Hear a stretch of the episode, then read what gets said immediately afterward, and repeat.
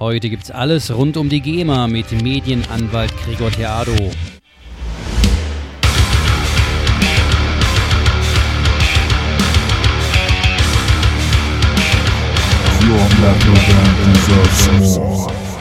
Es ist wirklich zum Schutz der Urheberinnen und Urheber gedacht. Das muss man sich immer noch mal vergegenwärtigen. Die GEMA ist keine staatliche Institution, die irgendwie Steuern erhebt oder mir was Böses will oder sonst was. Die GEMA ist ein Verein, getragen von Kreativ, von Musikschaffenden, ja, und setzt sich für die ein und zieht für die Kohle ein.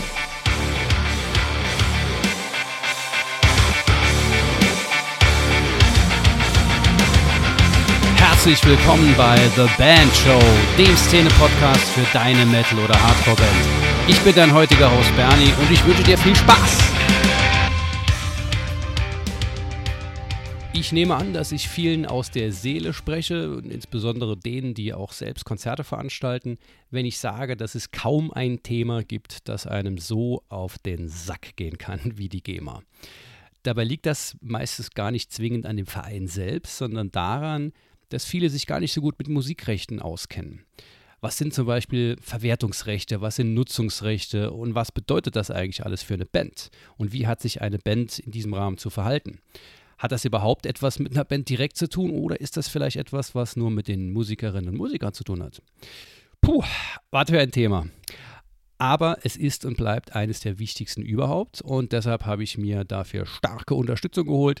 Ihr kennt ihn schon von der Folge zum Thema Meine Band ist ein Unternehmen. Anwalt für Medienrecht, Urheberrecht und selbst Musiker Gregor Theado.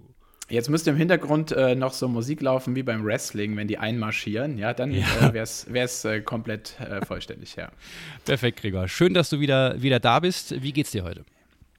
Mir geht's äh, sehr gut, Bernie. Ich bin, du wirst es nicht glauben, oder vielleicht doch, seit Samstag verheiratet. Nein! Ja, es verrückt. Ist der Wahnsinn. Sind wir alle in diesem Alter schon?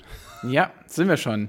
Ähm, ja, mir geht's gut. Herzlichen Glückwunsch, auch äh, Dank, im Namen Dankeschön. aller äh, The Band Show Hörerinnen und Hörer. Äh, Dankeschön, Dankeschön, Dankeschön. Jetzt, wenn wir dann noch eine Folge zusammen machen demnächst, dann äh, muss ich aber nochmal eins auftrumpfen. Die erste Folge, ich bin jetzt Vater und dann bist du jetzt verheiratet. Was, was kommt jetzt? Ich bin sehr gespannt, was du so noch ich, planst. Ich überlege mir was, alles klar. Sehr schön. Gut, aber lass uns mal über ein Thema reden, das ähm, höchstwahrscheinlich gar nicht so spaßig ist für die meisten, ähm, denn diese ganze Geschichte mit den Rechten, das ist ja alles oder kann alles auch mal sehr komplex werden, aber genau deshalb sitzen wir jetzt zusammen, um das mal aufzudröseln und vor allem euch da draußen nachher auch etwas mitgeben zu können, wo ihr sagt, okay, habe ich gerafft jetzt, das ist das, was ich tun muss und das kann ich vielleicht lassen. Gregor, wie ist das bei dir, also wie viel deiner Gespräche mit Bands und MusikerInnen drehen sich denn um Musikrechte? Alle. Okay. Also ähm, das kannst du, das Thema kannst du nicht ausklammern, weil egal was ähm, Gesprächsinhalt ist, sei es äh, Gesellschaftsform der Band, sei es äh, also Gründung oder äh, Änderung irgendwie in der Band oder irgendwelche Gespräche über Verträge, Labelverträge, Verlagsverträge oder ähm, wenn es um die Verletzung von, von Songrechten geht oder sowas, ähm, das hat alles mit Musikrechten zu tun, ja. Also man kommt an dem Thema schlichtweg nicht vorbei. Punkt. So, so sieht's aus. Essentiell, ja, absolut. Ja. Wenn ähm, wir jetzt davon sprechen, dass man davon nicht vor, na, daran nicht vorbeikommen kann, würde mich jetzt mal trotz allem interessieren, wir haben in der letzten Folge ja schon mal gehört, dass, äh, also wie du zum, generell zum Medien, Musikrecht et cetera gekommen bist, aber ähm, wie kommt man oder wie kriegt man Interesse daran, sich mit diesen Themen auseinanderzusetzen? Ich meine, Rechtsfragen sind für dich generell interessant gewesen, sonst hättest du keine Jura studiert, aber gerade diesen ganzen Ur- Ur- Urheberrechtskram, das ist ja schon was ganz Spezielles. S- höre ich immer. Ähm, tatsächlich denke ich mir, eigentlich soll es gar nicht so was Spezielles sein, weil es ist so essentiell halt für, für Kreativschaffende und gerade halt für Musikerinnen und Musiker.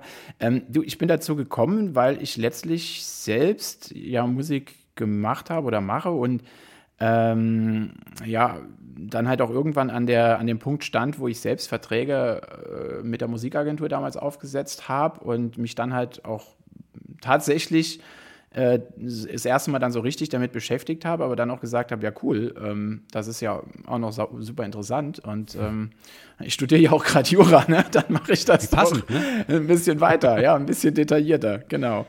Ja, cool, das sind doch eigentlich so die besten Dinge, ähm, wenn man sich mit einem Thema sehr intensiv auseinandersetzt, wenn es einen selbst betrifft, ja, und dann so quasi intrinsische Motivation sagt, ja, ich brauche das jetzt halt und dann bringe ich mir es halt bei und wenn ich dann noch für andere noch was machen kann, ist doch wunderbar.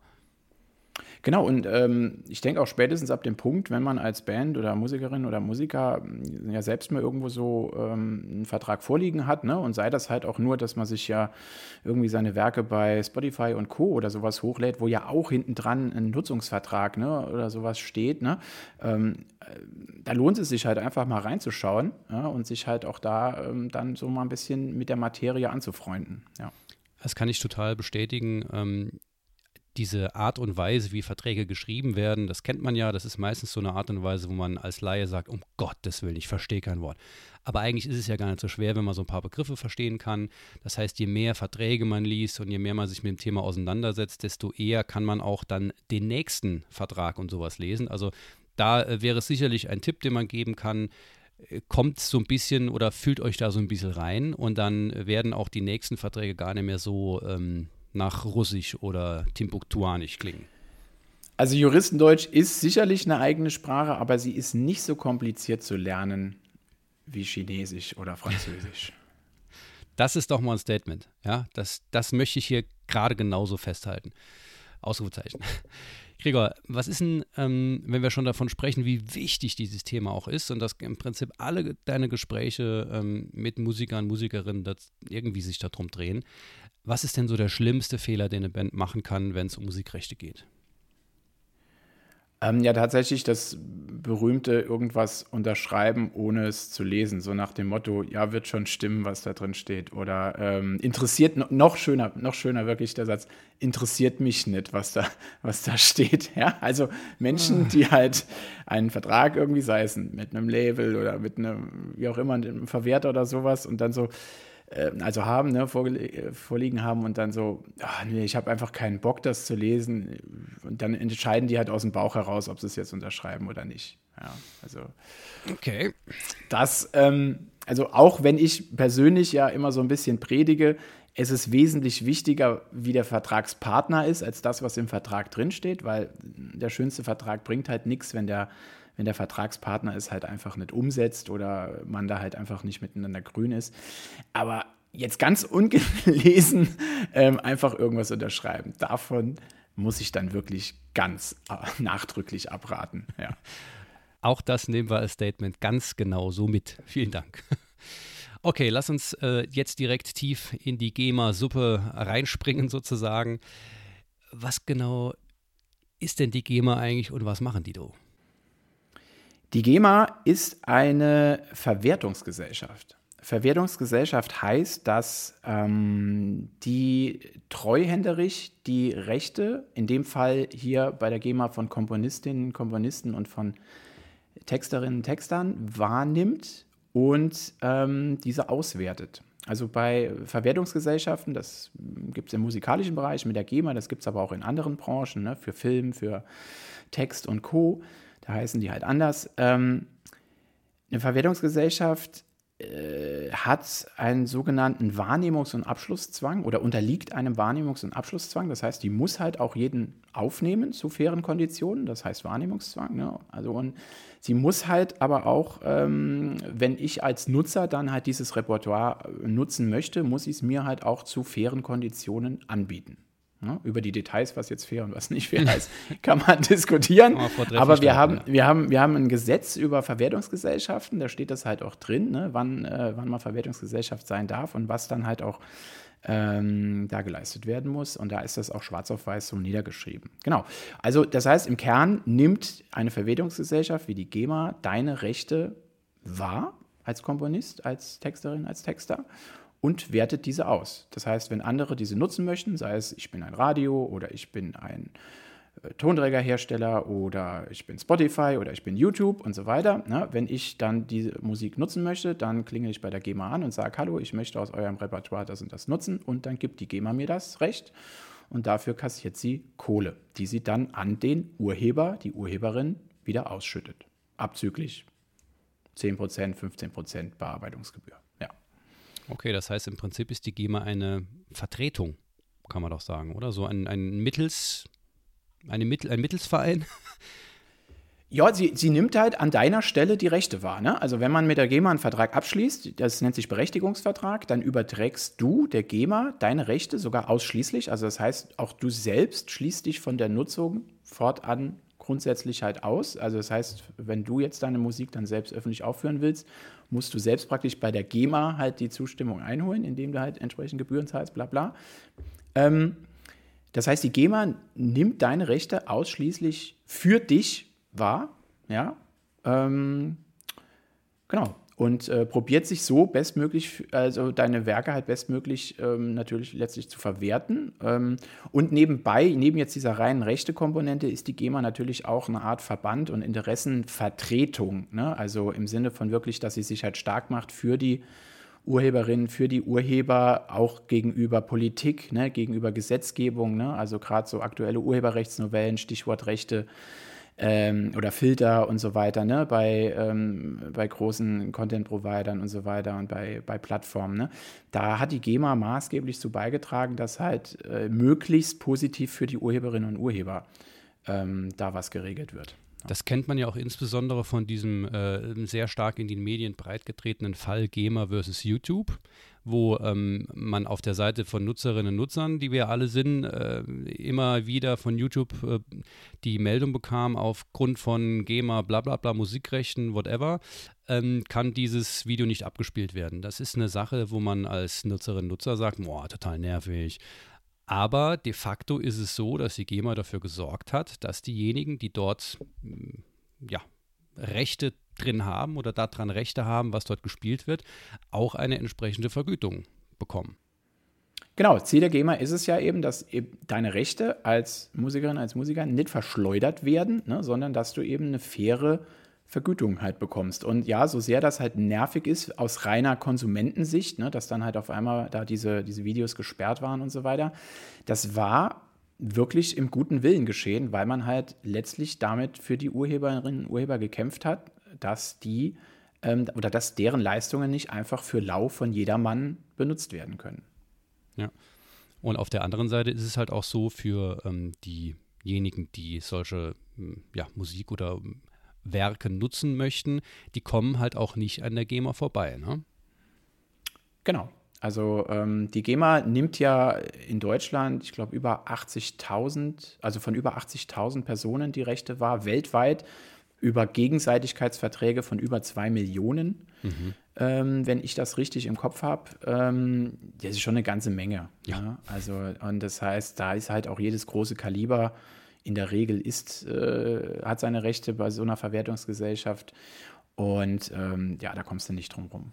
Das heißt, ähm, korrigiere mich bitte, wenn ich mich irre, wenn ich jetzt als Musikschaffender ähm, ma- für meine Musik entsprechend vergütet werden will, weil zum Beispiel irgendjemand meine Songs auf einer Show spielt, einem Konzert spielt ähm, oder irgendjemand halt Tonträger ähm, produziert mit meiner, mit meiner Musik und sie irgendwo anders nutzt, müsste ich, wenn es keine GEMA oder keine sonstigen Institutionen gäbe, müsste ich das erstens mal alles auf dem Schirm haben, was ja fast unmöglich ist, und müsste selbst dafür sorgen, also die anrufen, denen schreiben, hey, ihr habt mein Zeug gespielt, ich will jetzt Kohle von euch. Genau, also wenn du die Rechte nicht an der GEMA, auf die GEMA übertragen hättest, wärst du ja selbst weiterhin ausschließlicher Rechteinhaber. Ähm, und das heißt, wenn jemand deine Werke nutzen möchte, müsste er dich um Erlaubnis bitten, sonst wird er eine Urheberrechtsverletzung begehen. So. Und ähm, mal unabhängig davon, ja, ist einfach dieses Prozedere, dass jeder bei dir anrufen müsste oder dir eine Mail schreiben müsste, ähm, halt einfach äh, im, im, im täglichen Arbeiten für Musikverwerter einfach nicht möglich. Ne? Also wenn Radiostation aus Berlin jetzt deine Musik spielen will, du sitzt hier äh, im beschaulichen Saarland und da müsste jetzt der Radioredakteur alle äh, Songs äh, von, von Künstlern, Künstlerinnen, die er da halt am Tag spielt, was so ein paar hundert sind, ne? Müsste er da jetzt alle abtelefonieren und fragen, Entschuldigung, darf ich den? Und wenn ja, zu welchen Konditionen? Ne? Da muss man noch alles individuell aushandeln. Das ist halt einfach nicht leistbar und das hat man halt auch früh erkannt und das ist auch mit ein Grund, warum diese Wahrnehmungsgesellschaften geschaffen wurden, damit das eben vereinheitlicht wird, damit es eine Stelle gibt. Ne? Die GEMA verabschiedet halt entsprechende Tarife, in denen dann halt geregelt ist, was das Einzelne dann halt kostet. Aber dann muss man das nicht mehr individuell für jeden Fall irgendwie da um Erlaubnis fragen, sondern Fakt ist, ich kriege die Erlaubnis, indem ich die Gebühr X zahle und damit hat sich's. Ja. Also ist ja das Konstrukt selbst und die Idee hintendran, möchte ich sagen, fast erstklassig. Ja, das ist ja eine wirklich sehr, sehr gut durchdacht, dass es eben eine solche Institution gibt, die das alles macht, weil die dann auch darauf spezialisiert ist, das ähm, so zu strukturieren und durchzuführen, dass die Musiker und Musikerinnen ihre Musik machen können und dass die Verwerter oder die diese nutzen auch ihre Arbeit machen können. Und dann in dazwischen, dazwischen passiert halt einfach, was passiert und die Leute können sich auf ihre Arbeit konzentrieren quasi. Exakt. Die GEMA ähm, ist so gesehen eine ganz noble Geschichte und ähm, die ist natürlich, wie das halt immer ist, äh, bei solchen großen ähm, Konstrukten, ich meine, die GEMA ist jetzt als Verein strukturiert, hat wie gesagt ne, über achtzigtausend Leute, deren Rechte sie wahrnehmen, also nicht äh, Äh, nicht Mitarbeiter, sondern Mitglieder, ja, also deren Rechte sie, sie wahrnimmt. Aber manchmal kommt es dir halt auch so vor, als hätte sie halt achtzigtausend Mitarbeiter und der eine weiß nicht, was der andere tut. Das ist so, das, weswegen die, die GEMA halt als mal meines Erachtens zumindest äh, ein bisschen in einem negativen Licht stand oder steht, ja, weil halt ein großer, sehr großer Verwaltungsapparat hinten dran steht, ähm, der ist auch teilweise sehr intransparent macht, Stichwort Abrechnungen. Also wenn man mal ja. so GEMA-Abrechnungen hatte und die wirklich ins Detail verstehen will, schwierig bis gar mhm. nicht möglich. Mhm. Ja. Ähm, insbesondere wenn dann mal auch mal was falsch läuft mit den Abrechnungen, das ist dann sehr mühselig, das äh, teilweise zu korrigieren. Und ähm, ja, das hat, glaube ich, so ein bisschen dazu geführt, dass die ähm, de, das einfach der, der, der Leumund von der GEMA ein bisschen ähm, gelitten hat. Ne? Ja.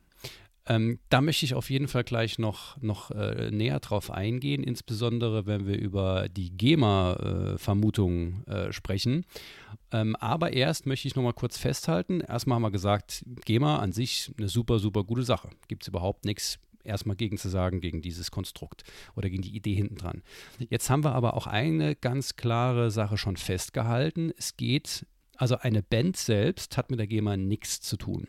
Punkt. Sondern diejenigen, die mit der GEMA was zu tun haben, sind diejenigen, die die Songs schreiben, beziehungsweise die Texte schreiben. Das heißt, die Komponistinnen und die Texterinnen und Texter. Ja. So, ähm, aus meiner eigenen Erfahrung, da komme ich jetzt nochmal auf, auf einen anderen Punkt zurück, den du eben schon so ein kleines bisschen angeschnitten hast, als wir darüber sprachen, ob es auch Alternativen gibt, beziehungsweise ob, es, ob man an der GEMA vorbeikommt sozusagen. Man kommt natürlich da an der GEMA vorbei, wo man sagt, ich will nicht. Also ich möchte nicht, dass die GEMA meine Musikrechte vertritt, sondern ich möchte das selber machen.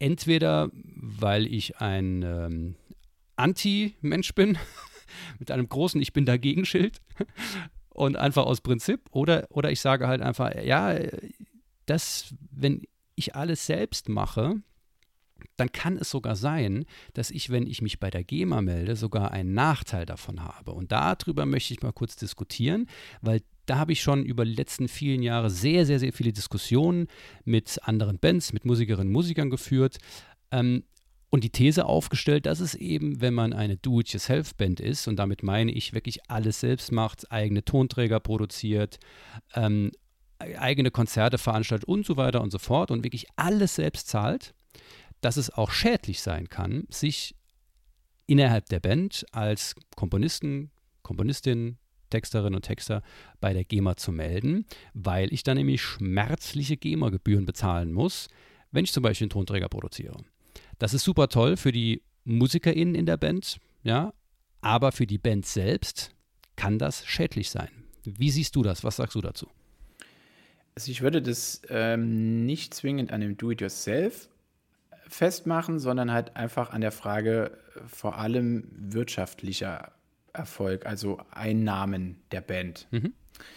Ähm, weil je nachdem ist es tatsächlich ähm, kontraproduktiv oder kann es kontraproduktiv sein, sich bei der GEMA anzumelden. Warum? Ähm, die GEMA kostet natürlich auch erst einmal was. Es gibt eine Aufnahmegebühr und es kostet einen Mitgliedsbeitrag pro Jahr. Das ist jetzt neunzig Euro netto die Aufnahme, fünfzig Euro pro Jahr. Ne? Das ist jetzt nicht die Welt, aber es ist trotzdem Geld.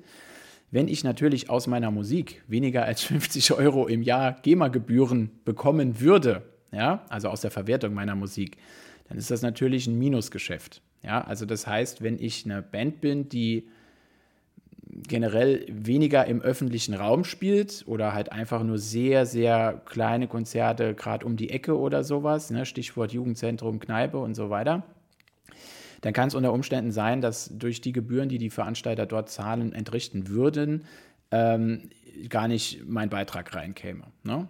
So, das erreicht man jetzt allerdings schon relativ schnell, diese fünfzig Euro im Jahr. Wo es halt als Nachteil empfunden wird, ist genau das, was du gerade angesprochen hast. Ähm, wenn natürlich in der Band nicht alle, die an der Komposition und am Texten beteiligt sind, ne, dann ähm, kann das natürlich auch ein bisschen komisch sein, weil man muss ja selbst, ich ja, habe ja eben erzählt, die GEMA heißt ja, ich übertrage ex, äh, exklusiv meine Rechte, ne, als, als Komponistin, Komponist und Texterin, ja, auf die GEMA. Und das heißt, ich muss auch selbst, wenn ich jetzt eine C D presse oder wenn ich eben die Musik öffentlich aufführe, beispielsweise eben irgendein Konzert spiele, dann muss ich selbst als, oder muss der Veranstalter oder der Verantwortliche, der die Pressung macht und so weiter, muss GEMA-Gebühren zahlen. Das ähm, ist halt unter Umständen sehr viel, ne? Also ist ja immer relativ, aber durchaus ne, ähm, sind das mal ein paar Kröten. Ja. Und ähm, wenn man natürlich selbst der Urheber ist, kriegt man es wieder zurück, ne, in der nächsten Jahresabrechnung. Ne? So halt abzüglich kleiner, wie gesagt, Verwaltungskostenanteil, mhm. der da noch, der irgendwie stecken bleibt. Aber im Wesentlichen kriege ich das wieder, weil ich bin ja selbst der Urheber. Ne? Und das ist ja, die GEMA zieht das ja praktisch für mich ein, nur wenn ich halt selbst derjenige, und da, das ist das, was du mit Do-It-Yourself halt auch ja. meinst, wenn ich selbst derjenige bin, der Veranstalter ist, ne, dann muss ich selbst praktisch für mich selbst zahlen. Kleine Anmerkung, man kann da mit der GEMA unter Umständen auch eine Direktverrechnung äh, machen, dass das nicht der Fall ist. Also zum Beispiel gibt es das auch, wenn du deine eigene Musik auf deiner eigenen Webseite anbietest, da gibt es mittlerweile Free-Tarife, wo du dann halt nicht für dich selbst zahlen musst und bis zur nächsten Abrechnung warten musst, sondern da kriegst du direkt ein Freikontingent und so. Also auch die aber GEMA entwickelt sich langsam, auch, aber sicher mit den Zeiten. Langsam, aber sie entwickelt sich, ja, ja, genau. Nee, aber das ist in, in diesen Situationen, also du bist eine Band, die jetzt nicht große Honorare macht, die jetzt nicht große Gigs spielt, wo halt eh andere Veranstalter, die das Ding organisieren und selbst die GEMA-Gebühren tragen. Ähm, wenn du das als selbst die Band bist, die selbst als Veranstalter auftritt und in der Kneipe um die Ecke spielt, ja, dann ist das unter Umständen halt wirtschaftlich nicht so pra- nicht prall, ja. Man kann natürlich halt innerhalb der Band dann entsprechend irgendwie eine Regelung treffen. Ne? Wenn dann nur zwei davon von einer vierköpfigen Band die Komponisten sind oder so, dann kann man ja sagen, okay, alles, was in der GEMA da kommt, wenn, wenn wir die GEMA-Gebühren aus der Bandkasse gezahlt haben, dann kriegt halt auch die Bandkasse nochmal die Einnahmen, ne, aus den GEMA-Tantiemen. Ähm, da kann man ja dann halt im Innenverhältnis ein bisschen was, was regeln. Ja. Ja. Ich glaube, was w- einfach wichtig ist festzuhalten ist, ähm, gerade wenn man alles bezahlt, die Band als Gesamtes, meistens hat man dann irgendwie ein gemeinsames Konto oder irgendwie sowas, ähm, wo dann halt Merch-Verkäufe und sowas reinkommen und vielleicht äh, monatliche äh, Sparbeiträge oder wie auch immer, ähm, bezahlt die C D-Produktion. Das Geld geht aber nicht an die Band zurück, sondern an die Personen, die entsprechend diese Songs komponiert äh, und getextet haben. Das ist wichtig zu verstehen, dass man weiß, was man tut. Ja, und da ist jetzt auch genau der Punkt, ähm, so ein bisschen bist du schon drauf eingegangen, ähm, aber wann würdest du sagen, ist so der richtige Moment, sich bei der GEMA zu melden? Ist das eine wirtschaftliche Entscheidung? Ab, ab einem gewissen Punkt lohnt sich das finanziell?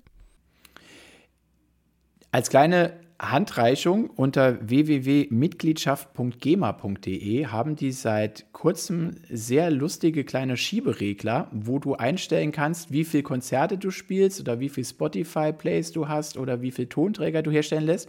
Und je nachdem, wie hoch du das regelst, sagt es dir dann, hm, reicht nicht aus, um deinen Beitrag zu decken, hm, reicht gerade so aus, um deinen Beitrag zu decken, oder es wird grün und dann steht da, hey, voll cool, jetzt lohnt sich eine Mitgliedschaft wirklich, weil du würdest mehr Kohle bekommen, als du halt zahlst. Das ist ja geil. Finde ich, find ich ein ganz nettes Gimmick. Also das vielleicht einmal so zum Wirtschaftlichen, aber jetzt mal noch vom Wirtschaftlichen getrennt gesehen.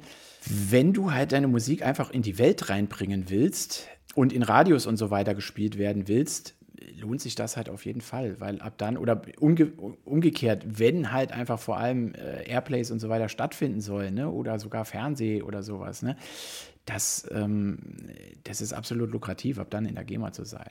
Ja, ja, cool. Das, das ist ein wichtiger, wichtiger Aspekt einfach. Also da, da ist. Ich meine, man, ja.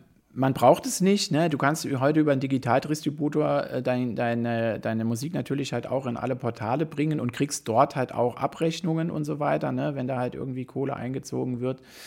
Ähm, aber das ist ja, Spotify und Deezer sind ja nicht, ist ja nicht alles, ne, womit man Geld verdient, ne? Also insbesondere halt Radios, ne? ähm, Live-Performance halt, wenn auch andere deine Musik spielen, ne? Also im, im Metal-Bereich ist es ja immer noch schönerweise so, dass ja häufig ähm, die Interpreten auch gleich die, die Urheber sind, mhm. ne? Urheberinnen, ne? Das ist ja halt aber trotzdem durchaus im Bereich des Music-Business nicht immer eine Selbstverständlichkeit. Oftmals sind das zwei völlig getrennte Paar Schuhe. Ne? Ja. Äh, bestes Beispiel Coverband. Ne? Also eine Coverband, da haben die Interpreten nichts mit der Komposition zu tun. Ne? Das heißt, äh, die, die spielen fremde Musik und der, der, die Komponistinnen und Komponisten freuen sich über jeden Gig auf irgendeinem Stadtfest, ja, weil halt da die Kasse klingelt, weil dann halt jemand deren Musik verwertet. Ne? Ja, und äh, einfach, wenn du, wenn du äh, wenn du deine Musik rundum verwerten lassen willst ähm, und sie halt auch eine gewisse, eine gewisse Öffentlichkeit erfährt, ne, und halt auch ein gewisses Interesse der Öffentlichkeit besteht, dann halte ich es halt auch persönlich einfach für sinnvoll, Mitglied bei der GEMA zu sein. Ja. Also wenn man jetzt, ich gehe es gerade mal abseits vom Metal, ist es ja in, gerade in der Pop- und Country-Musik da, wo wirklich Millionen, Milliarden irgendwie, äh, um, also Milliarden umgesetzt werden, Fantastillionen, Ähm, ist es ja auch ganz oft so, dass eben ähm, auch Bands oder Interpreten Song, Songs sich schreiben lassen von professionellen Songwritern äh, und dementsprechend ist das dann eine ganz andere Geschichte und da wird es halt noch viel spannender. Aber selbst, selbst im Metal-Bereich ist das eine sehr, sehr interessante Sache, weil das einfach für eine, für eine Band, die in einem gewissen Konstrukt mit Label et cetera auch m, drin ist, einfach eine Möglichkeit ist, Geld zu verdienen. Ja? Und es ist auch im Metal nicht ungewöhnlich. Ich weiß, dass der, der Metal ähm, immer so ein bisschen gern so diese Natürlichkeit und dieses, der Künstler steht voll dahinter und so weiter äh, vertritt, was halt ja gerade ich auch so schön finde halt in dieser Szene. Aber ähm, guck dir mal die Werkanmeldungen an. Die, also man kann ja die GEMA-Werkdatenbank halt einsehen, ne? äh, online, kostenlos.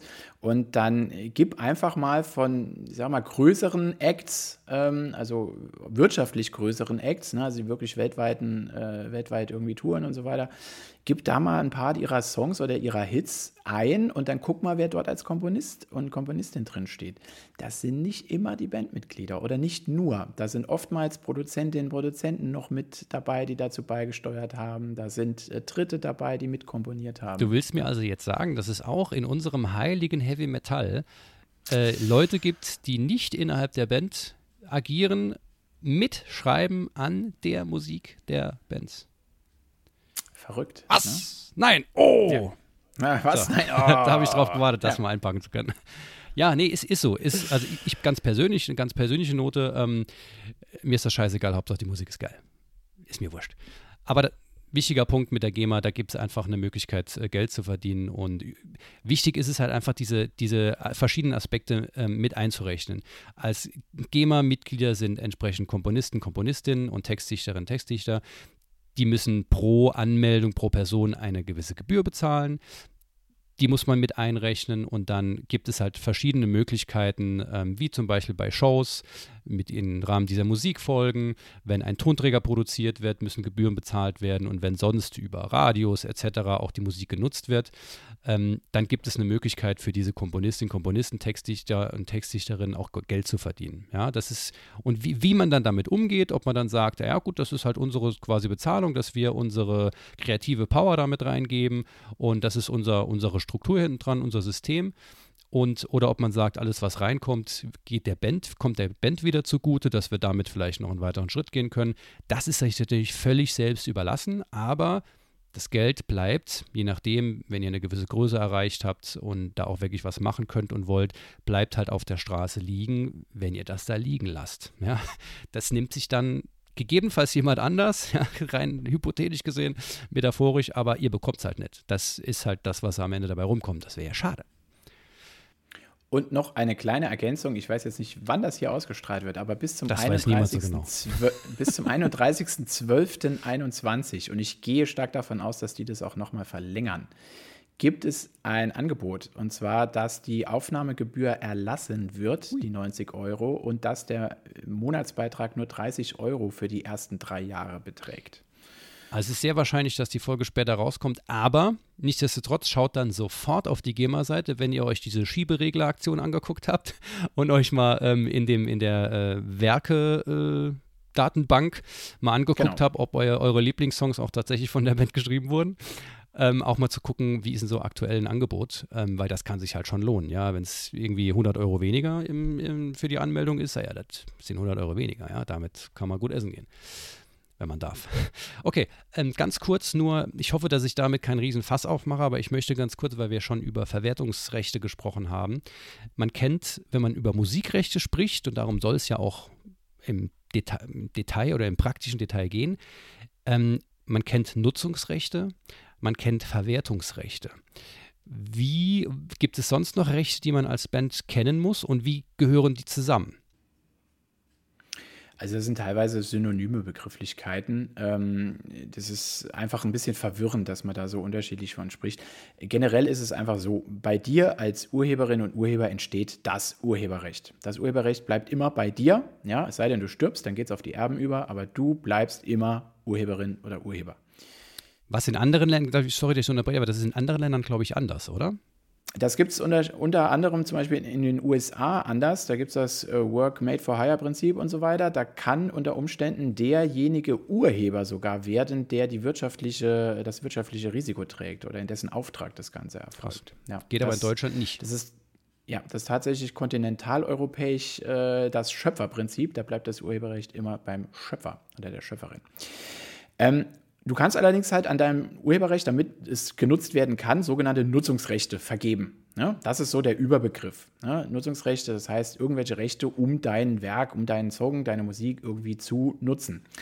Ähm, Verwertungsrechte spricht jetzt einfach halt die wirtschaftliche, in Klammern, Verwertung an. Ja, also da, das nennt sich einfach, das sind Nutzungsrechte, wo es halt einfach darum geht, den, die Musik halt zu verwerten, ja, also das halt, was damit passiert und dass da halt Geld mit passiert, äh, Geld mit geschöpft wird. Das ist einfach synonym, ja, zu verwenden. Deswegen, das sind nicht unterschiedliche Rechte oder sowas, sondern Verwertungsrechte sind praktisch die Nutzungsrechte, wo es darum geht, ähm, dein Werk zu verwerten, ja, also Aufführungsrecht, Senderecht, Vervielfältigungsrecht, ja, all diese, diese Formen der Nutzung.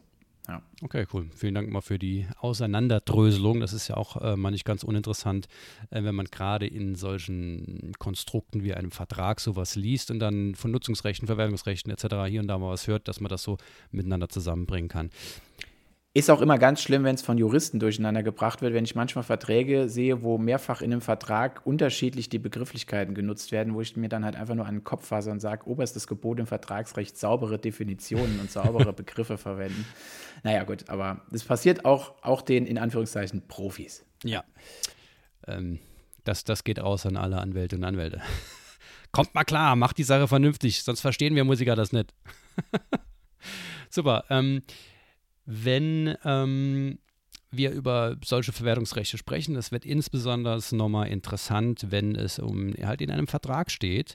Und da kann ich euch jetzt schon ähm, einen kleinen Spoiler verraten. Wir werden auch gemeinsam noch eine Folge machen zu Verträgen mit Labels oder vielleicht auch Verlagen. Da kommen wir gleich noch zu.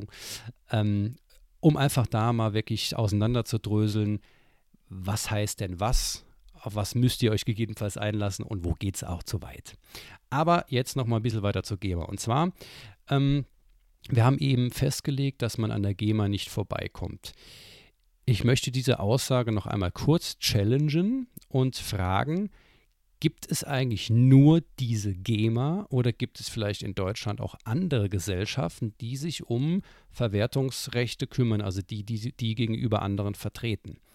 Also im Bereich Musik gibt es nur zwei. Das ist die GEMA, die nimmt die Rechte der Komposition und der Texte wahr und noch die Rechte der zugehörigen Verlage. Und die G V L, die Gesellschaft für Leistungsschutzrechte, die nimmt die Rechte der Tonträgerhersteller und der ausübenden Künstler wahr.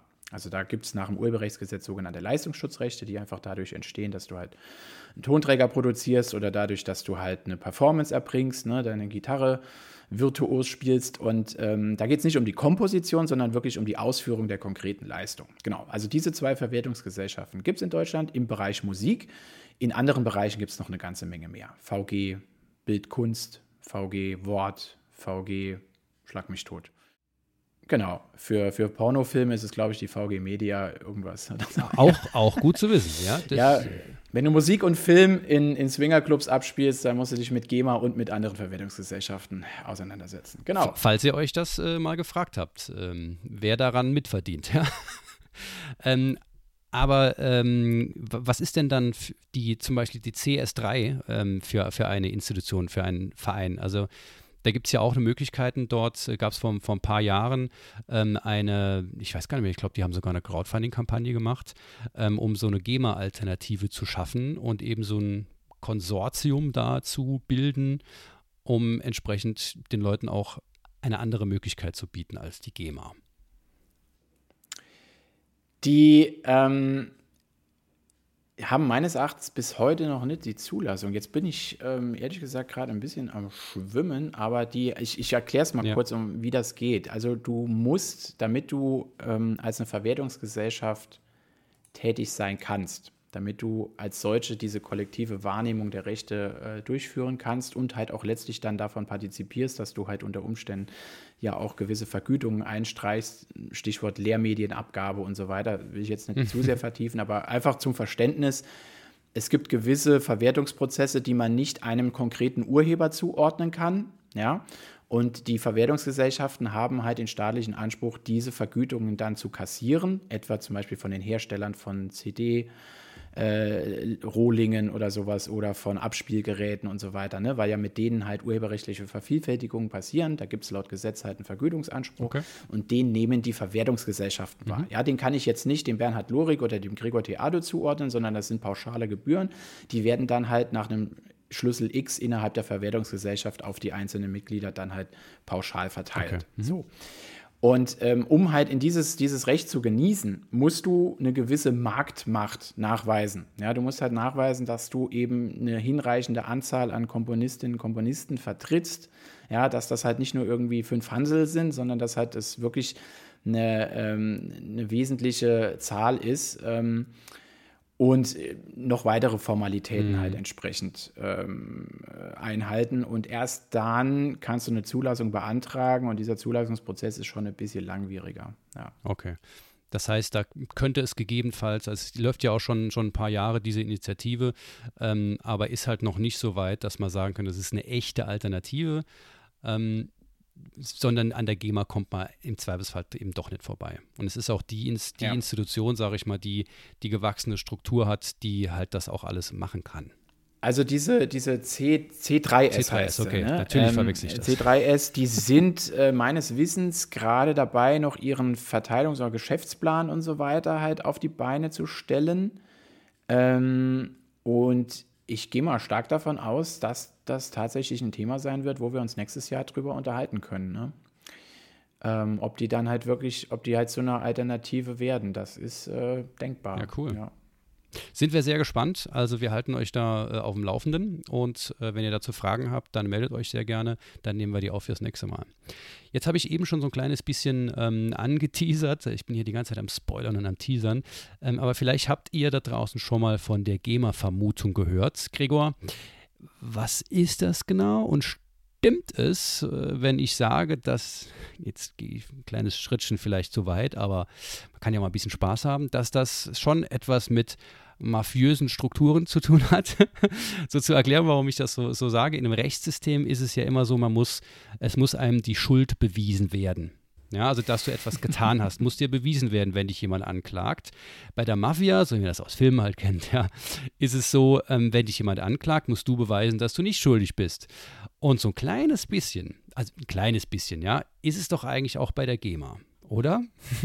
Ich finde, ich finde den Vergleich gar nicht schlecht. Ähm, was heißt GEMA-Vermutung? GEMA-Vermutung bedeutet, dass wann immer in Deutschland ein musikalisches Werk öffentlich wahrnehmbar gemacht wird, also aufgeführt wird, gesendet wird, gespielt wird, wird vermutet, dass es sich um GEMA-Repertoire handelt, also um Musik, wo die Komponistinnen, Komponisten, Texterinnen, Texter ihre Rechte der GEMA übertragen haben. Ja, also das wird vermutet. Mit der Folge, dass erstmal von dir, wenn du so, so eine öffentliche Nutzung halt machst, als Veranstalter zum Beispiel oder so, erstmal GEMA kassiert wird, also GEMA-Gebühren kassiert wird, weil ja vermutet wird, dass es GEMA-Repertoire ist. Und wenn du dann sagst, nee, ist es gar nicht, ja, und du musst ja GEMA-Gebühren nur zahlen, wenn es ja GEMA-Repertoire ist, weil ansonsten hat die GEMA ja die Rechte gar nicht und dann kann sie auch gar nichts verlangen.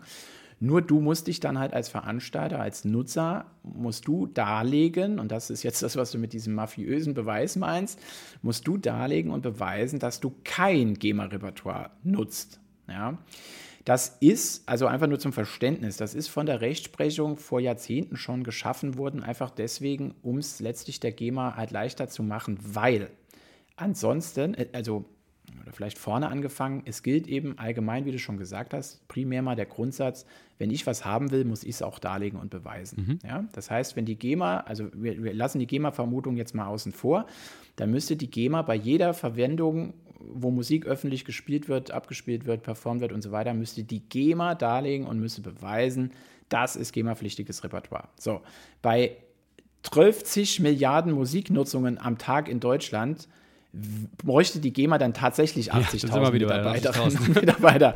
Ja, weil ansonsten könnte sie ihrem Auftrag nicht mehr nachkommen. Ja?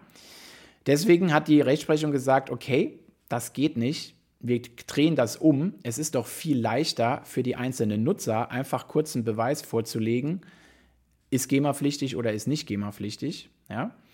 Und ähm, das, das ist letztlich die GEMA-Vermutung. Das ist, ähm, ich finde es grundsätzlich okay, einfach mal so meine persönliche mhm. Meinung dazu, weil es ist tatsächlich, wenn du das hoch, hochrechnest, ist es halt ein Riesenaufwand und das, dieses nachzuverfolgen wäre halt, da bräuchtest du einen riesen Außendienst, den du äh, beschäftigen müsstest und das wäre gar nicht mehr wirtschaftlich ja, ja. Äh, möglich.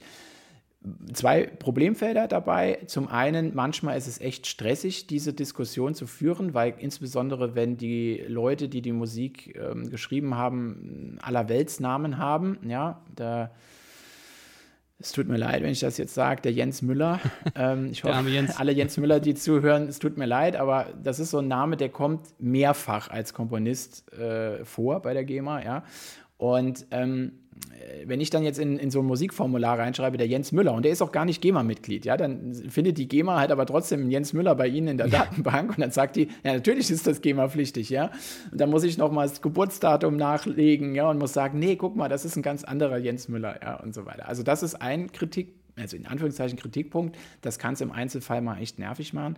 Und der zweite Kritikpunkt, der lässt sich aber meines Erachtens echt hören. Ich habe eben gesagt, das ist sau viel, achtzigtausend Leute sind in der GEMA, aber es sind halt auch nur achtzigtausend. Mhm. Ja?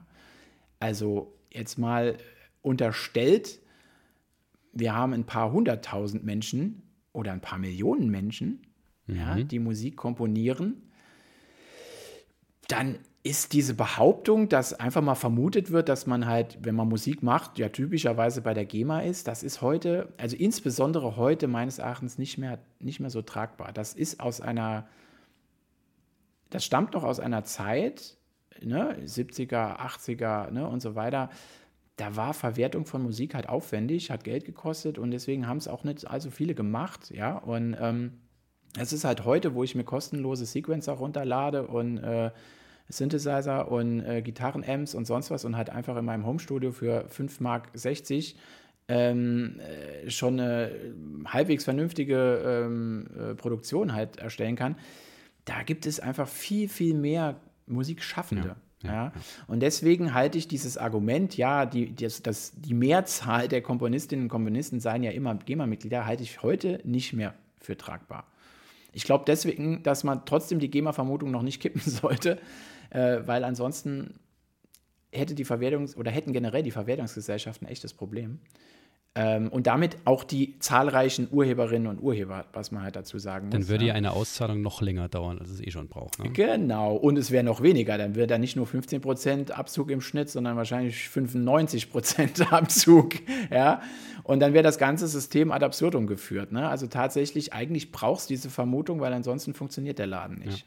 Ja. Naja. Also vielen Dank äh, für die, für die Darlegung. Ähm, ich finde das total interessant, diese Struktur und die, diese Idee hinten dran und wie das alles gedacht ist, auch mal zu, zu besprechen, weil man kommt sich ja unter Umständen schon ein bisschen seltsam vor, wenn man mal ein Konzert organisiert und dann sich überlegt, warum muss ich denn jetzt irgendwas liefern? Die wollen doch was von mir.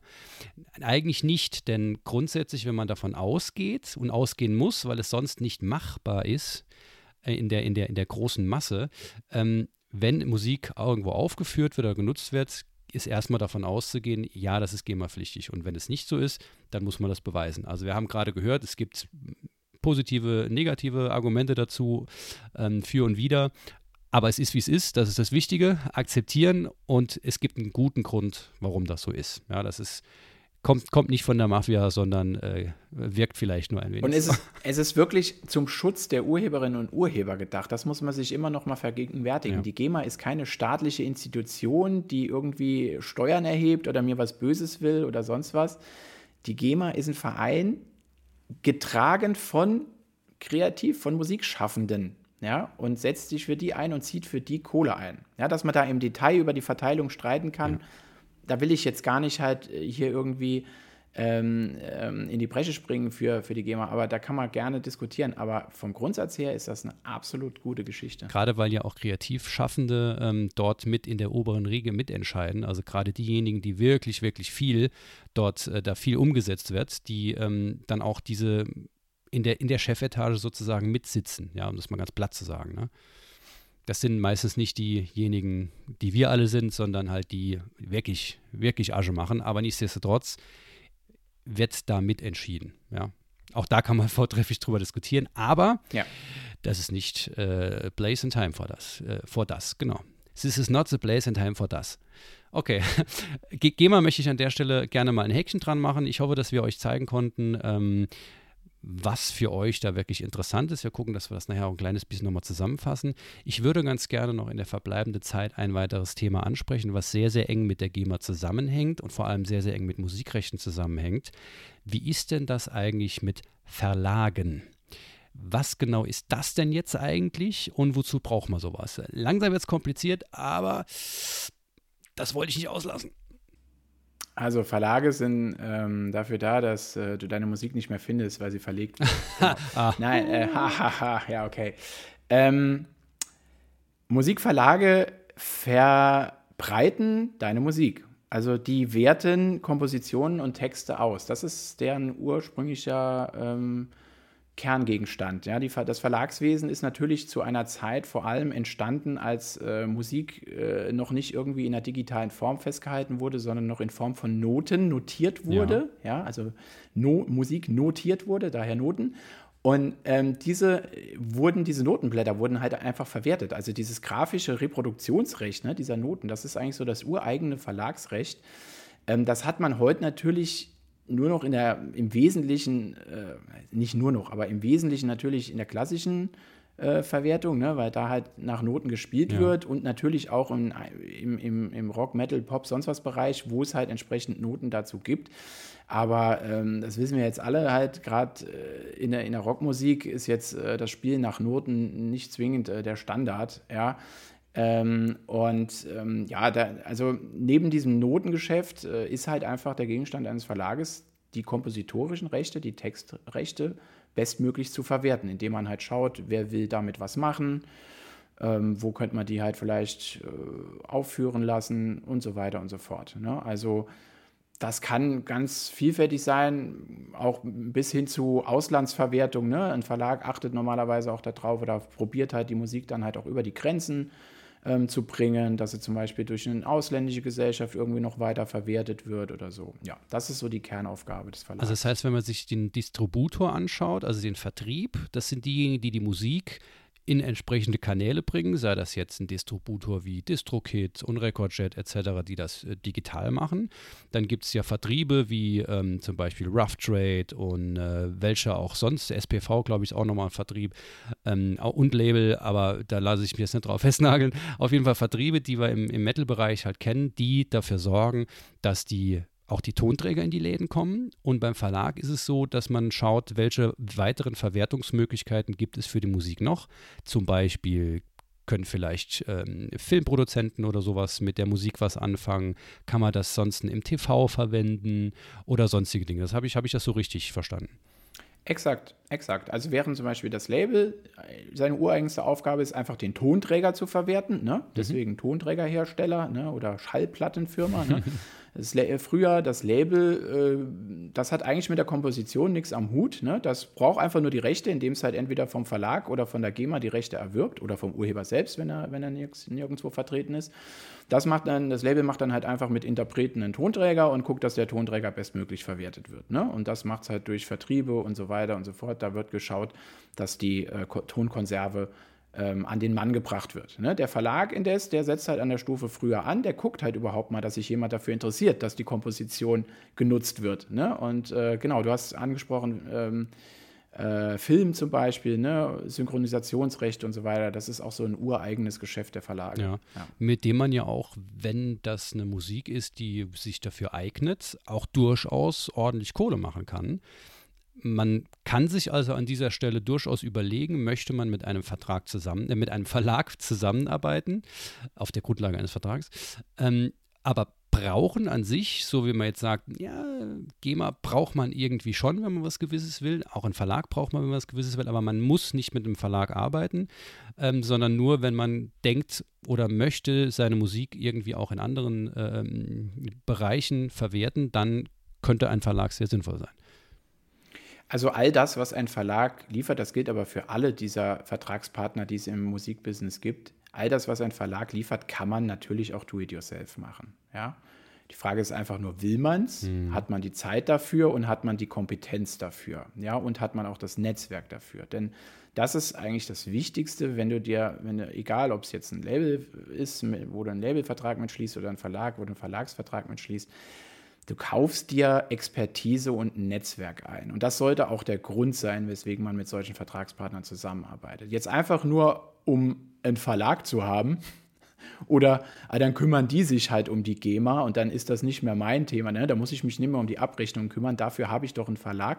Ist auch okay, ist völlig legitim. Ne? Also das Verlagsgeschäft obliegt, dem obliegt auch typischerweise halt dann zu kontrollieren, ne? Ob die Abrechnungen und so weiter halt auch stimmen. Das machen Verleger halt oftmals einfach ein bisschen routinierter als jetzt die, die Urheberinnen und Urheber selbst, aber jetzt nur halt zur Bequemlichkeit, deswegen halt sich einen Verlag suchen und dann sagen, ja gut, deswegen drücke ich dem dann halt entsprechend meinen äh, nicht unwesentlichen Anteil meiner Einnahmen und so weiter ab, ne? Also klassischerweise, ne, um die vierzig Prozent, ne, was so ein Verlag ja halt an den GEMA-Tantiemen zum Beispiel bekommt, ne? Also das soll es halt nicht sein. Andererseits ist vierzig Prozent an Verlag zu zahlen einfach nichts, wenn der Verlag dafür Sorge trägt, dass die Musik halt fünfzigtausend Euro im Jahr halt einbringt. Ja? Dann zahle ich dem gerne von den fünfzigtausend auch noch ihren Anteil. Dann habe ich immer noch sau viel, weil das ist immer noch mehr als nichts. Ja. Ne? So, also deswegen, da muss man einfach, auch einfach bitte an alle, nicht einfach blindlings halt sich nur um einen Verlagsvertrag oder sowas halt bemühen und dann sagen, jetzt habe ich endlich einen, den unterschreibe ich direkt. Nee, gucken, was will mir, was bringt mir der Vertragspartner? Ne? Was kann der mir mehr als Mehrwert bieten? Was machen die? Was haben die für ein Netzwerk? Was können die mir empfehlen, was da jetzt passieren wird? Und auf der Basis entscheiden. Ja, ja, super.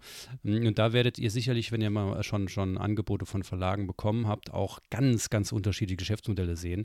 Dass es ähm, zum Beispiel so ist, dass man vielleicht ein monatliches Abo äh, ähm, abschließt sozusagen, dass es aber auch ähm, nichts kostet und dann nur über ähm, ja, Prozente an, an eingenommener ähm, Kohle dann entsprechend geregelt wird. Also schaut euch das halt einfach an, ja, und gegebenenfalls probiert es einfach mal aus. Wenn es nicht dann heißt, dass ihr euch auf fünf bis zehn Jahre bindet, dann kann man auch mal was ausprobieren, wenn ihr jedes Jahr die Möglichkeit habt, etwas zu nochmal, nochmal ähm, äh, zu, ja, die Sache zu verlassen. Ähm, da muss man sich selbst schlau machen und das ist, glaube ich, auch als Fazit dieses, ähm, dieses Talks mit dir, Gregor, ein ganz wichtiger, ähm, ja, ganz wichtiges Ergebnis. Eignet euch dieses Wissen an und vor allem das Gespür für das Thema. Das müsst ihr einfach selbst haben, weil dann, nur dann habt ihr eine Möglichkeit, eine richtige Entscheidung zu treffen. Und das, da, an diesen Punkt kommt ihr eben nicht, wenn ihr sagt, oh, kein Bock auf das Thema, oh, lass das mal jemand machen und ja, dann bezahle ich die halt dafür. Aber ihr könnt niemals nachvollziehen, ob diejenigen, die ihr dafür bezahlt, auch wirklich gute Arbeit leisten und das auch wirklich gut investiertes Geld ist und ob die wirklich was tun für euch, wenn ihr das Thema nicht verstanden habt. Und deshalb mein ganz klares Plädoyer, eine gewisse Grundlage, ein gewisses Grundlagenwissen und ein Gespür müsst ihr selbst entwickeln, um dann überhaupt eine Entscheidung treffen zu können, mit wem will, kann und sollte ich arbeiten. Schöner hätte man es nicht zusammenfassen können. Vielen herzlichen Dank, Gregor. Dann sind wir tatsächlich auch schon am Ende angelangt. Ich hoffe, ihr da draußen habt durchgehalten, weil so sexy ist das Thema jetzt ja nicht unbedingt, aber um Himmels Willen, es ist halt einfach sau wichtig und ich bin unfassbar froh, dass ich jetzt so, wie ich jetzt hier sitze, mit meinen völlig zerzauselten Haaren und dem Jogginganzug, das tut jetzt nichts zur Sache, aber ich wollte es einfach sagen, jetzt tatsächlich viel über dieses Thema weiß und es gab Zeiten, da habe ich überhaupt keinen blassen Schimmer gehabt und ich erinnere mich nicht gerne zurück, weil wenn man gar keine Ahnung hat, dann ist man in so einem äh, State of Unsicherheit und weiß halt überhaupt nicht, was man machen soll und man ist immer abhängig von anderen. Und wenn ihr aber in diesem, äh, wenn ihr euch das selbst aneignet, könnt ihr auch wirklich damit aktiv werden und könnt dann gegebenenfalls auch anderen weiterhelfen, so wie mir zum Beispiel Gregor weitergeholfen hat und ich jetzt die Möglichkeit habe, in dieser Folge auch euch da, da ein bisschen was, was weiterzugeben. Ich hoffe, dass Ähm, wir euch was mitgeben konnten. Wenn ihr noch zu irgendwelchen Dingen noch weitere ähm, Fragen habt, dann stellt die gerne, ja, schreibt uns auf Instagram oder sonst wo oder in der The Band Show Inner Circle Gruppe auf Facebook. Ähm, da gibt es Möglichkeiten, äh, mit uns zu interagieren. Ganz, ganz, ganz kurz möchte ich jetzt noch als sozusagen Sicherung ähm, noch festhalten, was wir jetzt besprochen hatten. Gregor, korrigiere mich äh, an der Stelle, wo ich mich irre und äh, springe ein, wenn ich deinen, äh, verzweifelt deinen Namen rufe. Also einmal, die GEMA ist ein Verein, der sich um die Verwertung von Musikrechten kümmert. Wichtig bei der GEMA zu verstehen ist, dass nicht die Band sich bei der GEMA meldet, sondern die entsprechenden Urheber und Urheberinnen, das heißt KomponistInnen und Texter und Texterinnen. Das sind diejenigen, die ihr Werk von der GEMA verwerten lassen, bedeutet also, dass die auch dann die Ausschüttung bekommen, die von der GEMA zurückkommen, wenn die Band zum Beispiel eine Show spielt, wenn die Musik von irgendjemand anders benutzt wird, sei das jetzt im Radio oder wenn ein Tonträger produziert wird. Korrekt. Genauso ist Gut. es. Gut, weiter geht es. Nutzungsrechte, Verwertungsrechte. Gregor, könntest du das bitte nochmal ganz kurz in einem Satz, in zwei Sätzen äh, zusammenfassen? Also, Verwertungsrechte sind Nutzungsrechte. Nutzungsrechte ist der Generalbegriff und meint einfach, wenn du ähm, jemand anderem dein Werk zur Nutzung anbietest, dann überträgst du ihm halt entsprechende Nutzungsrechte. Wenn es gezielt halt um die Verwertung deines Werkes geht, also die wirtschaftliche Verwertung, sprich äh, dass das aufgeführt wird, um damit Geld zu verdienen und so weiter, dann spricht man eben von Verwertungsrechten. Perfekt, vielen herzlichen Dank. Letztes Thema Verlage, ist ja gerade erst ein paar Minuten her, als wir darüber gesprochen haben, deshalb nur ganz kurz. Verlage können euch Arbeit abnehmen, wenn es darum geht, eure Musik abseits von dem, was die GEMA tut, noch irgendwo unterzubringen und dementsprechend sich äh, darum kümmern, dass da auch Geld zurückkommt. Muss nicht sein, kann aber eine gute Sache sein. Genau, einfach ähm, dadurch, dass der Verlag mit entsprechenden weiteren Partnern zusammenarbeitet und ein großes Netzwerk hat, ist die Wahrscheinlichkeit groß, dass er halt die Musik äh, an Stellen platziert, wo man selbst vielleicht nicht hinkäme. Das ist also ein bisschen so wie in einem Label, man braucht es nicht unbedingt, aber wenn man entsprechend einen gewissen Schritt gehen möchte und vielleicht auch nicht mehr alles selbst machen möchte oder dort Expertise mit reinholen, die man selbst auch gar nicht hat oder nicht, nicht entwickeln kann, dann kann ein Verlag auch eine gute Sache sein. Und genauso wie bei äh, Labels, Verträgen et cetera ist es alles das Gleiche. Man muss sich genau anschauen, mit wem man arbeiten möchte und ähm, sich auch durchlesen, was die einem anbieten, darüber auch diskutieren. Es ist fast immer alles äh, Verhandlungssache äh, und dementsprechend, um das tun zu können, muss man selbst eine gewisse Grundlagenahnung haben von der Sache und das solltet ihr euch selbst reinziehen sozusagen. Vielleicht als kleine Motivation einfach mal überlegen, wie lange man beim letzten Smartphone-Kauf ähm, die Bewertungen gelesen hat, für welches Gerät man sich dann letztlich entscheiden möchte, im Vergleich dazu, wie lange man Zeit für Urheberrecht und Co. Ja, oder, aufwendet. Oder beim Instrument oder dem oder im Amp oder sowas. Wie viel Zeit man da investiert und wie viel Geld. Ähm, ein Bruchteil reicht schon, um sich mit GEMA und Rechten auseinanderzusetzen, die ein Leben lang gewisse Entscheidungen äh, treffen können, ja. Super, vielen herzlichen Dank, Gregor, ähm, für unsere zweite Folge. Ich glaube, wir haben ganz viel wichtige Informationen äh, liefern können. An dieser Stelle, wie eigentlich fast immer, gibt es noch ein paar kleine Fragen, um das Ganze ähm, vielleicht lustig abzuschließen. Mal schauen. Und zwar oh yeah. ist es so eine Art Sekt oder Selters mit einem Bernie-Bonus, also eigentlich tatsächlich nur ein Sekt oder Selters. Aber trotzdem möchte ich, möchte ich dich fragen, wenn du dich entscheiden müsstest als Musiker, do-it-yourself oder Profis bezahlen? Als Anwalt, der sich insbesondere mit Bands auseinandersetzt, bin ich sehr auf deine äh, Antwort gespannt. Tatsächlich, früher hätte ich do-it-yourself gesagt. Mittlerweile würde ich fast ausschließlich sagen, mit Profis, mit der Einschränkung, wenn ich weiß, was der Profi kann. Bam. Also nur, nur weil sich jemand Profi auf die Webseite schreibt, bitte nicht glauben. Aber seitdem ich mit Menschen zusammenarbeite, die qualitativ hochwertige Sachen machen, muss ich es nicht selbst machen. Die machen es einfach besser.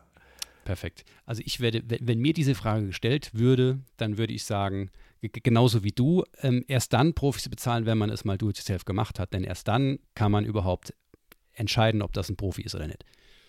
Ja, perfekt. Das super. Ist auch gut. Ja. Ähm, jetzt mal so eine Frage, was ist denn bei dir mal so richtig schief gelaufen? Was ist da so mal so ein richtiger Fuck-up, den du geleistet hast? Oh, jetzt wird es persönlich. äh, da gibt es ein paar. Wer, wer, wer viel arbeitet, macht viel Fehler. Ja, sehr schön. Ähm, Machen wir das Schlimmste raus oder das Lustigste? Nee, ich, ich halt mal was, ich hau was Musikalisches ja. raus. Ähm, ein Kollege hat ein Konzert gespielt zu seinem Geburtstag und ähm, dafür haben wir ein paar Songs geprobt und dann war halt hier das Event und ähm, ich dirmel, ich habe Gitarre, E-Gitarre gespielt bei zwei Songs und ich habe halt auf der Gitarre, ich habe die vorher jetzt nicht mehr so lange, äh, nicht mehr so viel benutzt und ich habe halt die Saiten schon ewig lang nicht mehr gewechselt Oha. gehabt. So, und ich wusste gar nicht mehr, wie lange die da schon drauf waren. Also dachte ich mir, komm, drei Tage oder zwei Tage oder einen Tag, ich mhm. weiß nicht, ich glaube, es war ganz, sogar einen Tag davor, ich ziehe neue Saiten auf. Saudumme Idee, die Location war saukalt. Ich habe das Ding halt natürlich daheim schön gestimmt, war alles cool. Ich habe es auch noch vor dem Gig halt echt noch dreimal gestimmt, war alles cool. Und dann geht ihr auf die Bühne, beim ersten Song war alles cool. Und dann habe ich den Fehler getan, nicht nochmal nachzustimmen äh, oder beziehungsweise fast schon, ich weiß nicht, das Ding hat sich im Spielen, wirklich während des Spielens sind diese Seiten, wir haben Savatage, ähm, all, all That I Bleed ist es. Ähm, also jetzt nicht ganz... Äh, Also ich habe nur Rhythmus gespielt, das war jetzt nicht dramatisch, aber ähm, nicht ganz unentscheidend, dass die Rhythmusgitarre halt soundtechnisch äh, die richtigen Töne spielt. Und gefühlt hat sich mein, haben sich meine Saiten während des Songs um locker einen Halbton verzogen. Und ähm, ich habe mit dem Equipment gespielt, was nicht meins war. Und ich habe halt auf den Boden geschaut und nichts gesehen, weil es so dunkel war da oben, wo ich stand. Und ich habe nicht gefunden, wo ich den Tuner finde. Äh, habe ich es halt irgendwie so, ich habe es halt auf dem Monitor gehört. Oh nein, oh nein, oh nein. Das war ein echter Fucker, weil ich glaube, äh, das hat sich vorne ähm, vor der Bühne richtig scheiße eigentlich. Die Leute dann denken, ah, ja. oh, der Gregor, der da, ne? Also, ähm, das hätte man halt ganz einfach, ne? Also, ah, saudumm, halt einen Tag vorher die Seiten zu wechseln. Das ist klar, dass die Dinger halt sich noch biegen, ähm, insbesondere bei Temperaturunterschieden. Und zweitens halt, wenn man über fremdes Equipment spielt. Schwierig, ja. Immer wissen, wie es geht. Mhm, und nicht einfach, ja, ja, da drücken, drück mal da drauf. Ne? Und dann hast du da so ein Floorboard mit fünfundzwanzig äh, Fußschaltern und äh, kennst halt einfach nur die Funktion von einem. Ja, sehr gut. Ich glaube, so eine ja. so ähnliche Erfahrung hat jeder mal gemacht. Ähm, mein Lieblingsding, wenn sich Seiten verschieben, äh, ver- ver- verziehen, ist, wenn man irgendwie im Trubel auf der Bühne irgendwo an irgendwelchen Haaren von anderen Leuten hängen bleibt und dann die, die Gitarre rauszieht und dann plötzlich drei Töne tiefer äh, die eine Seite ist. Und man denkt, was ist das denn jetzt? Aber gut, auch Haare äh, sind nicht so unkaputtbar, wie man meint. Ja, schön. Äh, schönes Erlebnis, in Anführungsstrichen. Ähm, mhm. Wenn wir jetzt über schöne Erlebnisse sprechen, was ist denn das schönste Erlebnis, das du in deiner Anwaltkarriere mal mit Musiker, Musikerin gemacht hast? Wo du sagst, boah, da erinnere ich mich gerne zurück, gegebenenfalls, weil die meinen Rat angenommen haben und dann reich geworden sind oder irgendwie sowas. Nee, also tatsächlich ein, ein richtig schönes Erlebnis, was mir jetzt spontan wirklich so direkt einfällt, hat jetzt weniger mit dem ähm, juristischen an sich zu tun. Also ich habe einen Mandanten, der ist äh, in der Eurodance-Szene, also so Musik, die in den neunzigern halt äh, im Radio rauf und runter lief, sehr aktiv. Die sind, äh, ja, bis wenn es kein Corona gibt, spielen die Touren hoch und runter. Ähm, den habe ich lange in der Mandantschaft. Ähm, ist ein ganz sympathischer Kerl, ganz nebenbei. Und ähm, der hat mich jetzt schon mehrfach zu Konzerten eingeladen. Da waren wir zuletzt äh, noch, ich glaube, im Oktober neunzehn oder sowas. Mhm. Und ich hätte mit ihm im April zwanzig auf der Bühne, Arena auf Schalke, vor sechzigtausend Leuten gestanden, wenn es nicht fucking Corona gegeben hätte, weil er mir gesagt hat, ey, beim nächsten größeren Gig hier, komm schon mit und spielst auch Rhythmusgitarre einfach. Weil er hat sich bei mir auf dem Instagram-Kanal, hat er gesehen, dass ich auch Gitarre spiele und dann hat er gemeint, oh Gregor, it's so cool, you're playing the guitar. Come on, come on and stage with me. Ja, und dann, es wäre einfach geil gewesen. Wow. Ja, das wird noch irgendwann, das wird noch irgendwann nachgeholt. Aber, ähm, nee, das Schöne ist tatsächlich, dass, aber das hier generell jetzt nicht nur im Musikrecht, aber dass teilweise auch echt äh, wie so Freundschaften mhm. aus so einem Mandatsverhältnis entstehen, aber natürlich gerade erst recht mit den Leuten wie jetzt äh, Musikerinnen und Musiker, da wo eine ganz andere Ebene halt auch der Beziehung nochmal da ist, da, da funktioniert das leichter und da hat man wirklich, ist mal lang miteinander in Kontakt und hat ein enges Verhältnis und, und wird da auch viel zu, also das ist auch ein sehr schönes persönliches Erlebnis, dass man halt einfach auch zu Rate gezogen wird, irgendwann nicht mehr nur, was das Juristische mhm. ist, tatsächlich. Ähm, das ist so vielleicht noch als zweites noch unter ein super schönes Erlebnis. Ja. ja, cool. Also damit möchte ich direkt abschließen, weil das ist ein wahnsinnig schönes Schlusswort. Gregor, ich danke dir ganz, ganz äh, vielmals, dass du dir wieder die Zeit genommen hast, um über dieses sehr, sehr wichtige Thema Rechte und GEMA et cetera zu sprechen. Vielen herzlichen Dank. Wir werden uns nochmal sehen, äh, auch in diesem Rahmen. Ähm, hast du noch ein Schlusswort, das du gerne losschmettern möchtest? Ich möchte einfach nochmal den Appell loswerden, scheut, also scheut euch, Zuhörerinnen und Zuhörer, scheut euch nicht äh, vor dem Juristendeutsch, lest euch durch, bevor ihr irgendwo eine Unterschrift drunter setzt. Punkt. Ja, das kann ich nur nochmal ganz vehement unterstreichen. Vielen Dank, lieber Gregor. Ähm, auch für euch da draußen, wir hoffen, dass wir euch ähm, ein bisschen was mitgeben konnten ähm, und teilt diesen Podcast, diese Folge oder generell diesen Podcast einfach an alle Menschen, ähm, von denen ihr glaubt, dass sie etwas davon haben könnten, ja, die Informationen, die f- für sie sinnvoll sein könnten, ähm, sei, sei das jetzt ähm, Musikerinnen, Musiker oder Veranstalterinnen, Veranstalter, die sich einfach immer so ein bisschen schwer getan haben mit GEMA et cetera. Vielleicht hilft denen das.